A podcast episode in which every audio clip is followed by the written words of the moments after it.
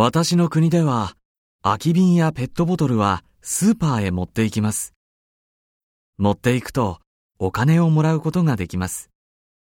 でも、実はこのお金は私たちがスーパーでペットボトルや瓶の商品を買った時に払ったお金の一部です。大勢の人がスーパーへ空き瓶やペットボトルを持ってきてくれるように商品の値段を少し高くしています。ふーん。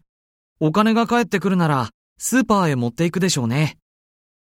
はい。ヨーロッパの国やアメリカでも、このシステムを使っているところがあるそうです。